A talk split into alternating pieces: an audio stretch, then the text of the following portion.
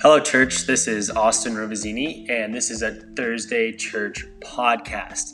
In today's episode, this is a sermon slash lecture I did on our gospel series on authorship and literary criticism in the Gospel of Luke. Uh, we are in the middle of walking through the Gospels and so we will continue to upload our teachings uh, as we go through this. I hope you enjoy.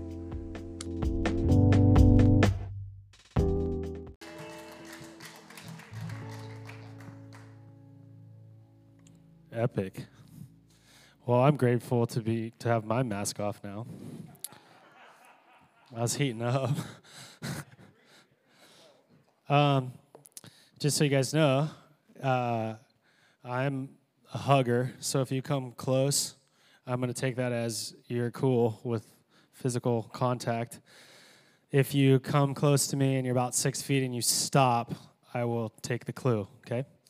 I'm trying to get red, yellow, and green wristbands so we all know where we're at. But there's a lot of other stuff going on that's keeping that from coming down the line. So, anyway, as Doug said, we're going to spend the entire uh, night um, just focused on studying the Bible.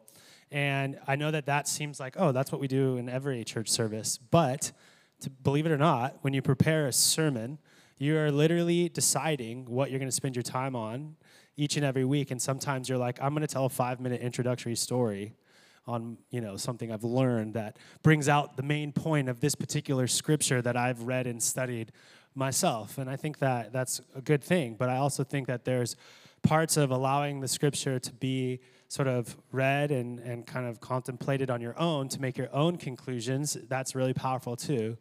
So, one of the key things for me and my own Christian faith is I was led to reading the Bible on my own and studying the Bible on my own because I just I had a hard time trusting guys like Doug.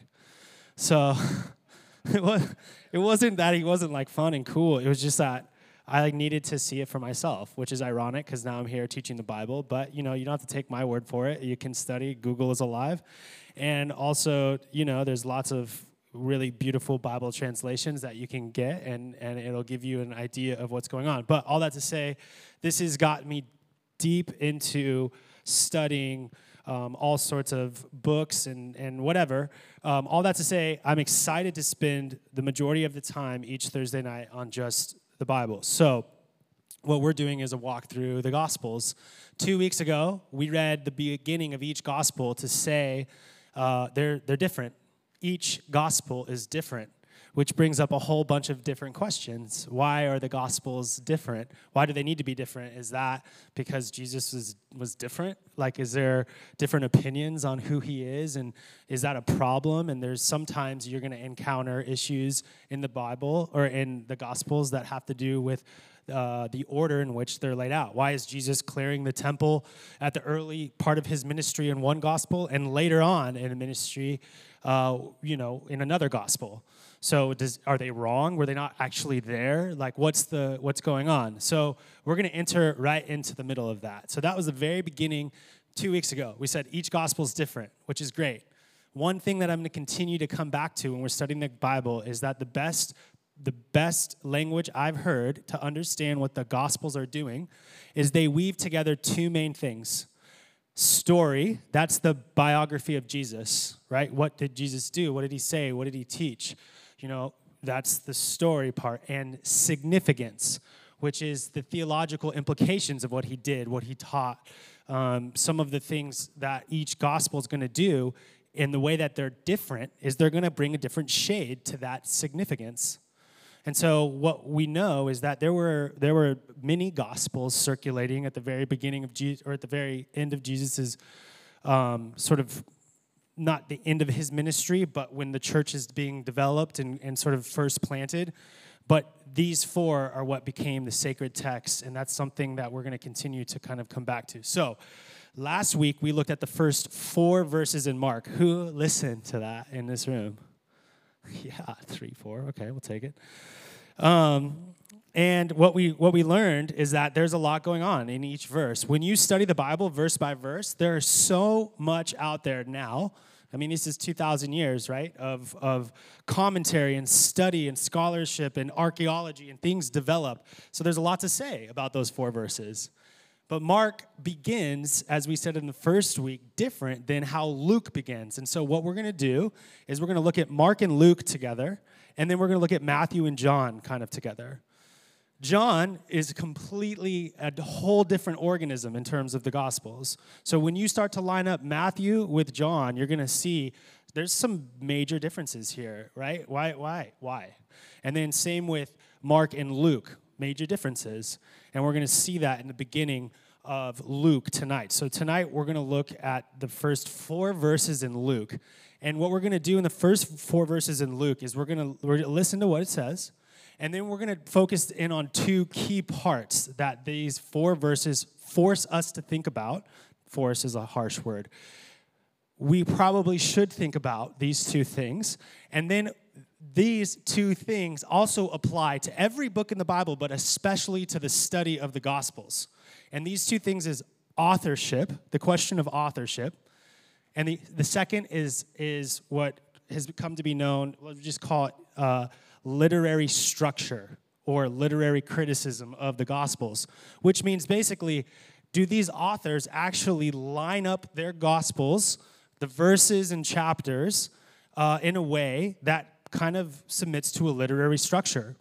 So, is there something that we can find that if there is a literary structure to it, does it teach us something about what the Gospels are trying to say to us? And when we look really hard and we compare and contrast, we do see that the authors actually have a literary eye. And it's fascinating the conclusions that we'll come to, especially in Mark. Uh, but Luke is interesting in its own way. But Mark usually gets a bad rep, so that's something we'll cover too. So uh, I'm going to read the first four verses of Luke, um, and then we'll get we'll get into it. Um, I'm reading from the ESV. I like the ESV personally because it's easy to read aloud, um, and I, I, I, find the layout to be um, just a little bit easier for me. One of the things that you'll notice in these first four verses, it's a big run on sentence, so it's kind of fun. So bear with me as I read one sentence, but it's four verses. Here we go.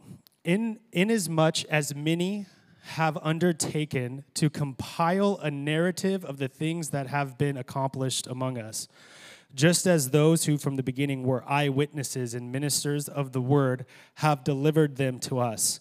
It seemed good to me also, having followed all things closely for some time past, to write an orderly account for you, most excellent Theophilus, that you may have certainty concerning the things you have been taught that's how the Gospel of Luke begins. Okay, kind of interesting, given since some of you didn't tune in to Mark, which I totally understand. Uh, Mark's gospel ends, begins the beginning of the gospel. It sounds a little bit more like a gospel introduction. This is Mark uh, 1 1. The beginning of the gospel of Jesus Christ, the Son of God, as it is written in Isaiah the prophet. That sounds more like a good introduction to a gospel. This is a little different, inasmuch as many have undertaken to compile a narrative of the things that have been accomplished among us, just as those who from the beginning were eyewitnesses and ministers of the. That's literally a run on sentence. And in Greek, like you, you see that. In, in English, where you can see the translators trying to figure out how do I put these first four verses together with all the commas. You could probably count the commas in there. It'd be interesting study. But the point is, is that Luke's Greek is very sophisticated, very sophisticated, and he's going to use that to his advantage, which some believe uh, kind of backs up this idea that Luke was um, a physician. So, two main points we're looking at when we can when we read those first four verses in Luke is author and literary structure, both important in the study of the Gospels. So we're going to pause in Mark, what I did is I literally looked word by word, verse by verse, and we talked about it. What does gospel mean? Why is the beginning? What does Jesus Christ mean? Why is it mean as it is written points actually backwards but not forwards? We talked about those things. Here we're going to say, okay, let's pause. Obviously, there's something going on here about authorship because this particular person here is writing from a perspective that is important to consider, which would be important to consider who that is, and then literary structure, due to the fact that these first four verses are actually like a prologue. So, if you keep reading in verse 5, what you'll see is it says, In the days of Herod, king of Judea, there was a priest named Zechariah. That kicks off the entire gospel. It just continues down that type of language.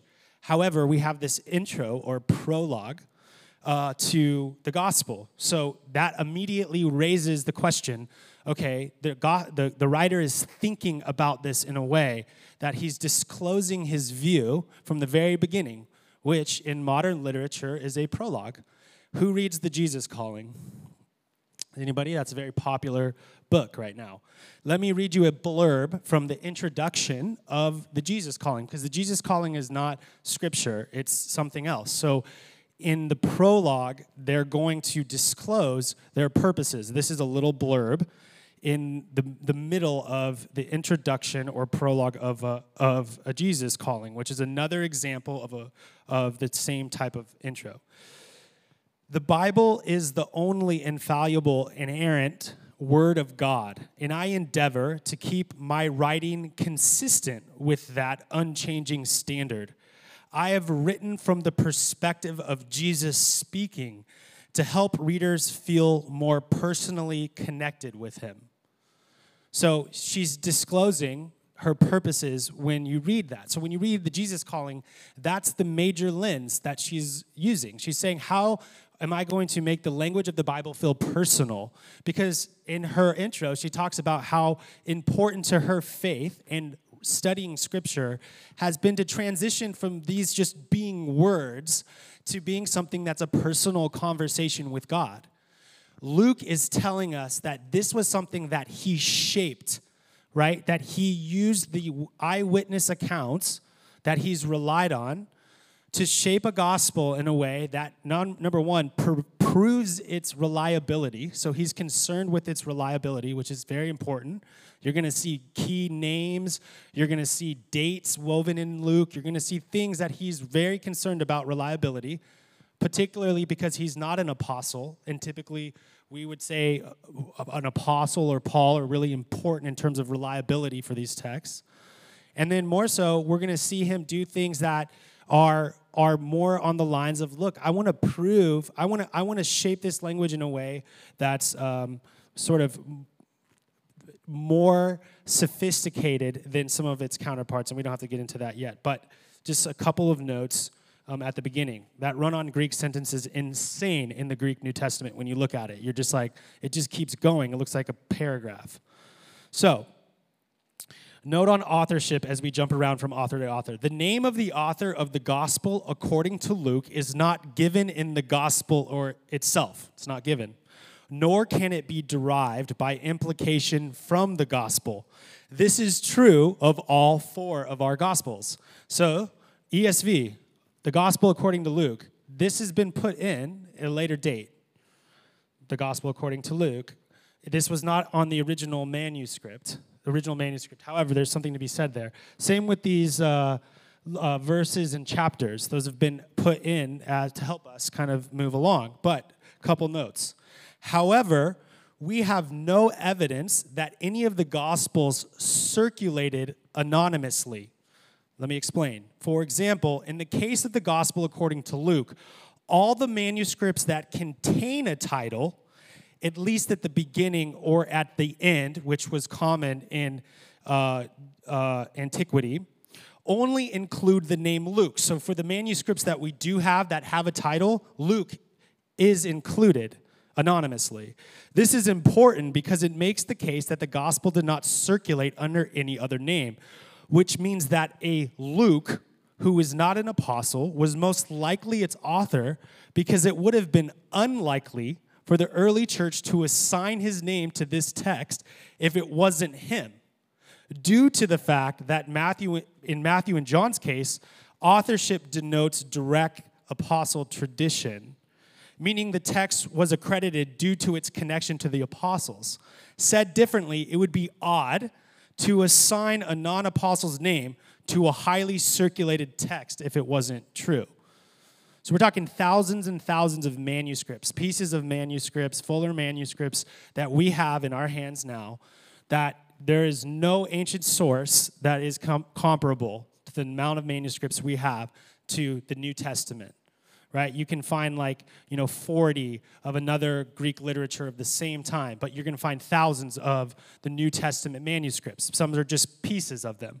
Well, some of those manuscripts do have a title when it comes to this gospel, anonymously, eh, or, or every single one has Luke.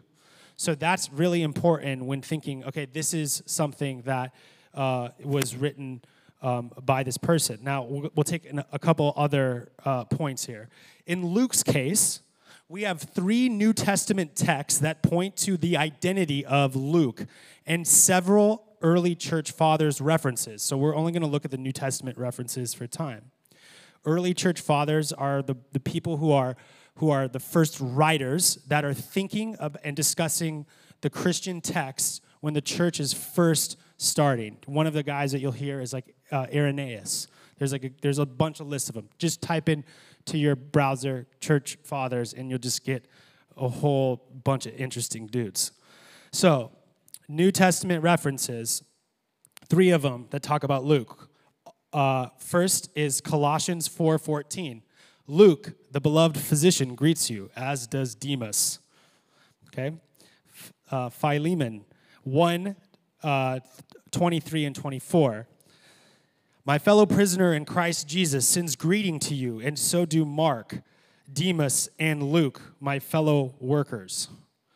2 Timothy 9 uh, through verse 13. This is a very funny verse for me, and there's a bunch of names in here that are really hard to explain, so give me grace. Do your best to come to me soon, for Demas, in love with the present world, has deserted me and gone to Thessalonica. Crescens has gone to Galatia, Titus to Dalmatia. Luke alone is with me. Thank God for Luke. Get Mark and bring him with you, for he is very useful to me for ministry. Tychicus I have sent to Ephesus. When you come, bring the cloak that I left with Carpus at Troas, also the books, and above all, the parchments. so, those are the three New Testament references to Luke. Um, um, all three references are from Paul's prison letters, which means that Luke, this Luke he refers to, is in company with him in prison. Within Paul's entourage is another thing we can say is within Paul's entourage is this Luke. Luke rolls with Paul. Okay? Within Luke's gospel and Acts, which we'll come to in a second, there is clear vocabulary, themes, and theological emph- emphasis that are undeniably, undeniably connected to Pauline literature, right? So all the Pauline letters we're reading that, and all of a sudden we're seeing these major connections to Luke's and, Luke and Acts. So, so that's, that's very important, and this is why. Well, we'll continue a couple additional things, and then we'll say why. None of the sources, including the church fathers, claim Luke was an apostle or knew Jesus in the flesh, which aligns with Luke's opening statement. Basically, he was dependent on others' testimony or eyewitness experience rather than his own. However, the book of Acts is viewed as the sequel to Luke, and it's based off of a few key points. The book of Acts is does claim to be an eyewitness account of what's happening, specifically in Paul's ministry. Okay? The book of Acts connected to the book of Luke is significant. Here's a couple reasons why we think it's connected as a sequel. Both books address Theophilus. Acts refers to Luke as, so that's one. Both books address Theophilus. So you flip over to Acts, you'll see that. Acts refers to Luke as a, as a prequel, Acts 1 1. In the first book, O Theophilus, I have dealt with all that G- Jesus began to do and teach. Okay? Continually, this is proving this is connecting acts to luke the vocabulary, vocabulary used in both books can be linked to the same author with a high degree of statistical probability as well as themes and how the books fit together from a literary standpoint in, in regards to how uh, the book is actually lined up. If you start at Luke and you go through Luke and then you get into Acts, there seems to be a seamless sort of way, not only that they transition, but how they end. Remember, Luke is talking about Jesus' life, ministry, death, and resurrection. And then Acts gets into how that plays out right after that happens. And then it takes the gospel to the end of the known world at the time, or most importantly, the sort of powerhouse, which is Rome. Acts ends in Rome. So you watch the, how Jesus basically enters the world, has his ministry in Jerusalem, which we'll talk about is why it's significant as we study Luke, all the way from Jerusalem to the gospel ending in the heart of Rome. It's very, that's a literary move that, that happened, yes, but the author is making it clear that this is an important thing to consider. So again, um, to me, that's that like makes me excited. I don't know why, but it does. So, in addition to the authorship comments, we'll be spending some time considering the importance of literary structure. Let, before I get there, I forgot this one point. Let me land the plane on Luke's and Acts. Most importantly, Acts is written from an eyewitness perspective, which would make Luke an early and central figure to the beginning of the spread of the gospel that is the message of Jesus Christ. So, although he's not claiming to be an apostle, he's connected very closely to Paul, which gives him direct access to one of the, the most prolific biblical author that we have right? More words are prescribed to Paul than any other author in the New Testament and Old Testament. So we have Luke's connection there, and that's meaningful. So that's one thing on authorship. If you take that same complicated story I just talked about in Luke, every single gospel has some story like that.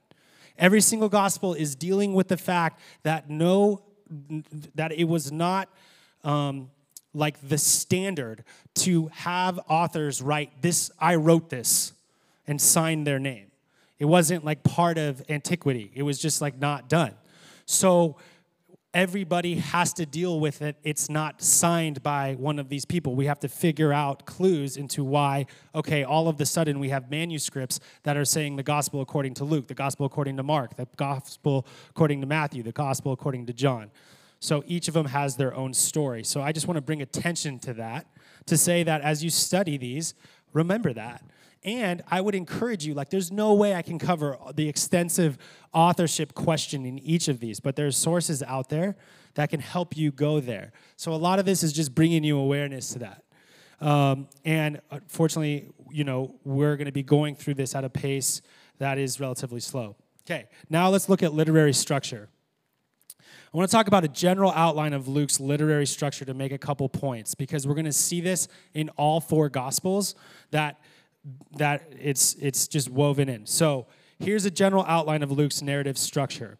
We get a prologue in verses or in chapter 1, 1 through 4, right? We see Luke Luke's use of prior sources, the character of the gospel, and his intentions to assure readers of the re- reliability of his testimony.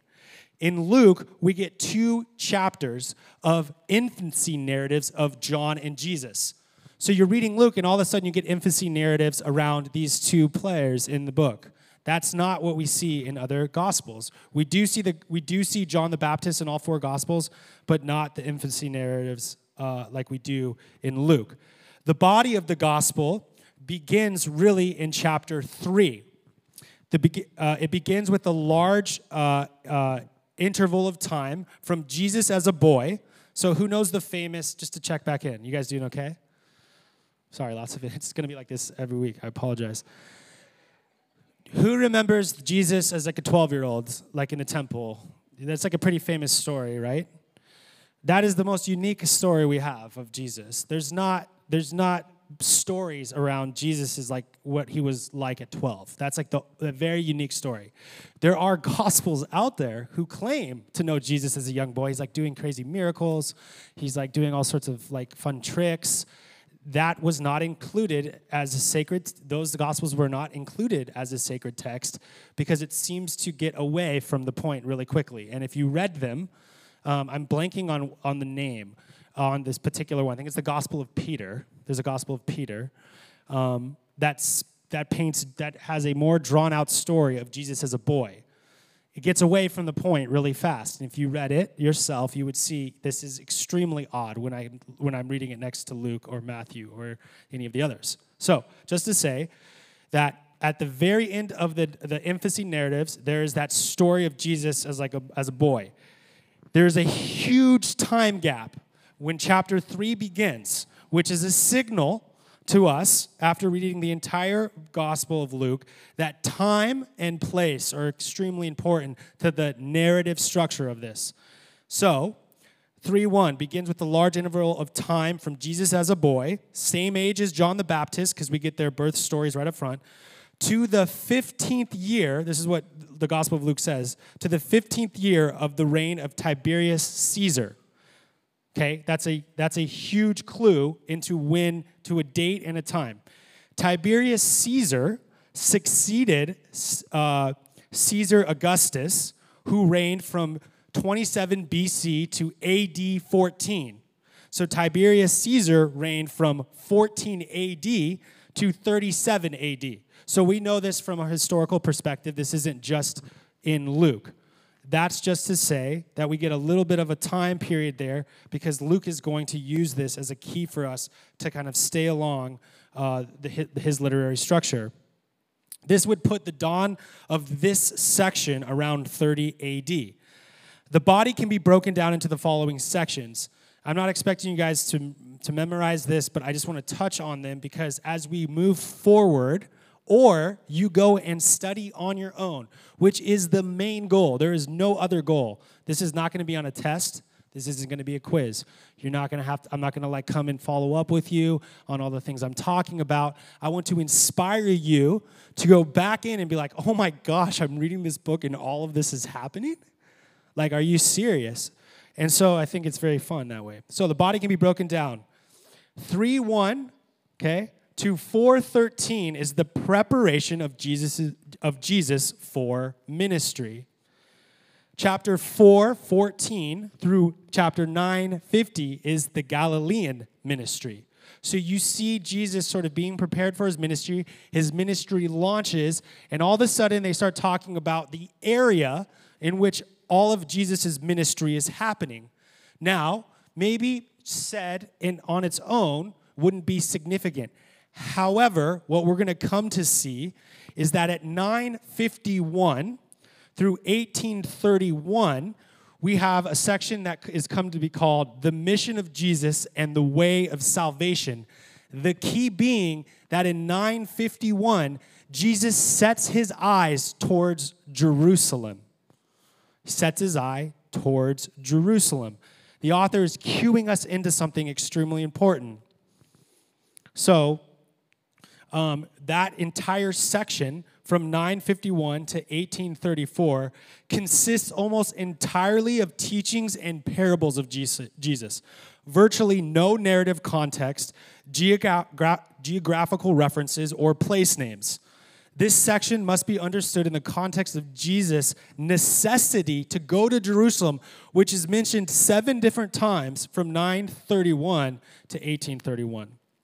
In chapter 18, 35, again, not remember, I don't want you to remember all this, through 24, 53, the Passion in Jerusalem. This is the section called the Passion in Jerusalem. There is a ton of subsections in this passion, but I want to point out one as an example. Jesus approaching Jerusalem as king is probably the most potent and prominent theme of, of Luke. Jesus, so, so you, let me explain a little bit why. This particular section begins with his arrival in Jericho. So if you go to the back of your Bible, you're going to have you're going to have these Bible maps. And on these Bible maps, you, you can see uh, the ministry of Jesus, typically. There'll be uh, his entire ministry laid out with these events. Jericho you're going to see is getting closer to Jerusalem. And then obviously there's going to be sort of this play to the climax coming into Jerusalem. But it begins with his arrival in Jericho. Boom, again, place name. All of a sudden, teachings turn there's this the turning point where you see another city introduced 1835 then the then the bethphage in bethany he comes to bethphage in bethany bethphage meaning house of unripe figs is a place name mentioned in all three synoptic gospels which is matthew mark and luke is probably near the summit of the mount of olives then we get the descent from the Mount of Olives in 1937, and finally to the city itself, where Jerusalem weeps over, or sorry, where Jesus weeps over the site of Jerusalem. That happens in 1941. And when we draw near, it says, and when he drew near and saw the city, he wept over it. So, what's really interesting is you have this subsection where they're taking these, these, these place names and they're bringing you into which Jesus is now in the heartland of his ministry, and that's Jerusalem. As we know, and we've been taught many times, the culmination of, of Jesus' ministry, he enters into Jerusalem, he clears the temple, teaches in the temple, he's brought to trial, right? He's crucified, he gets raised from the dead. And so all that happens in Jerusalem for Luke, the way that he understands the Old Testament, all of the prophets and all of the scriptures point to that the Messiah, the Son of God, has to, has to, it all has to happen in Jerusalem. Right? It's a part of fulfilling what the Old Testament sort of pushed forward. In Luke 24, and this is the last thing I'll say in terms of, at least for tonight, because I know it's a lot. There's four different interpretations of the passion, which is Jesus' crucifixion. In all four of these, Luke is trying to make the point that he sees in the Hebrew Bible or the Old Testament everything culminating in Jesus. And he's written his entire gospel to point to these moments. So let me read these for you, and then I'll land the plane four passion interruptions in chapter 24, Luke's resurrection chapter. In verse 7, it says, The Son of Man must be delivered into the hands of, this is the resurrected Jesus. The Son of Man must be delivered into the hands of sinful men and be crucified on the third day, and on the third day rise. Verse 26, was it not necessary that the, that the Christ should suffer these things and enter into his glory? Verse 44, then he said to them, these are my words that I spoke to you while I was still with you, that everything written about me in the law of Moses and the prophets and the Psalms must be fulfilled. Verse 46, the last one. And said to them, Thus it is written, that the Christ should suffer on the third day and rise from the dead. So, literary structure, authorship. Authorship's extremely important why? It, it, it is the central, one of the reasons, one of the reasons why we trust the text in terms of reliability. It also, which I think is more important, okay, that's like this, the traditional answer. I think it actually tells us more behind the scenes kind of what we can learn from the text itself. If Luke did spend as much time with Paul, then as I study Luke, I should probably at the same time be reading Paul's letters. That's very helpful. I might never have the ability or opportunity to, you know, for someone to point that out for me. But as you study Luke and you go through it, that's something that I think that that's like an insight I would take away literary literary uh, um, construct or even literary criticism. How does this book laid out in a, from a literary perspective? Luke is extremely concerned with the way of jesus. How does jesus start from, a, from, from an infant and end on a cross in jerusalem? Why did he start his ministry in a town that now if you go to to um, um, modern day, I'm blanking, where was Jesus born? Bethlehem, is like a, a, slum. Why did he start there and end in where the king was, where like the prominent Jewish leader is? That's important to Luke, and he makes his story uh, based off of that. When we get into the other gospels, we're going to see the same thing. Why does Matthew set up his gospels with five major sections? Some believe it's because it's supposed to mirror the Torah, right? To say that this is the new Torah. Why does John is so concerned with miracles and then teaching? Why does he choose that? Why does he do that?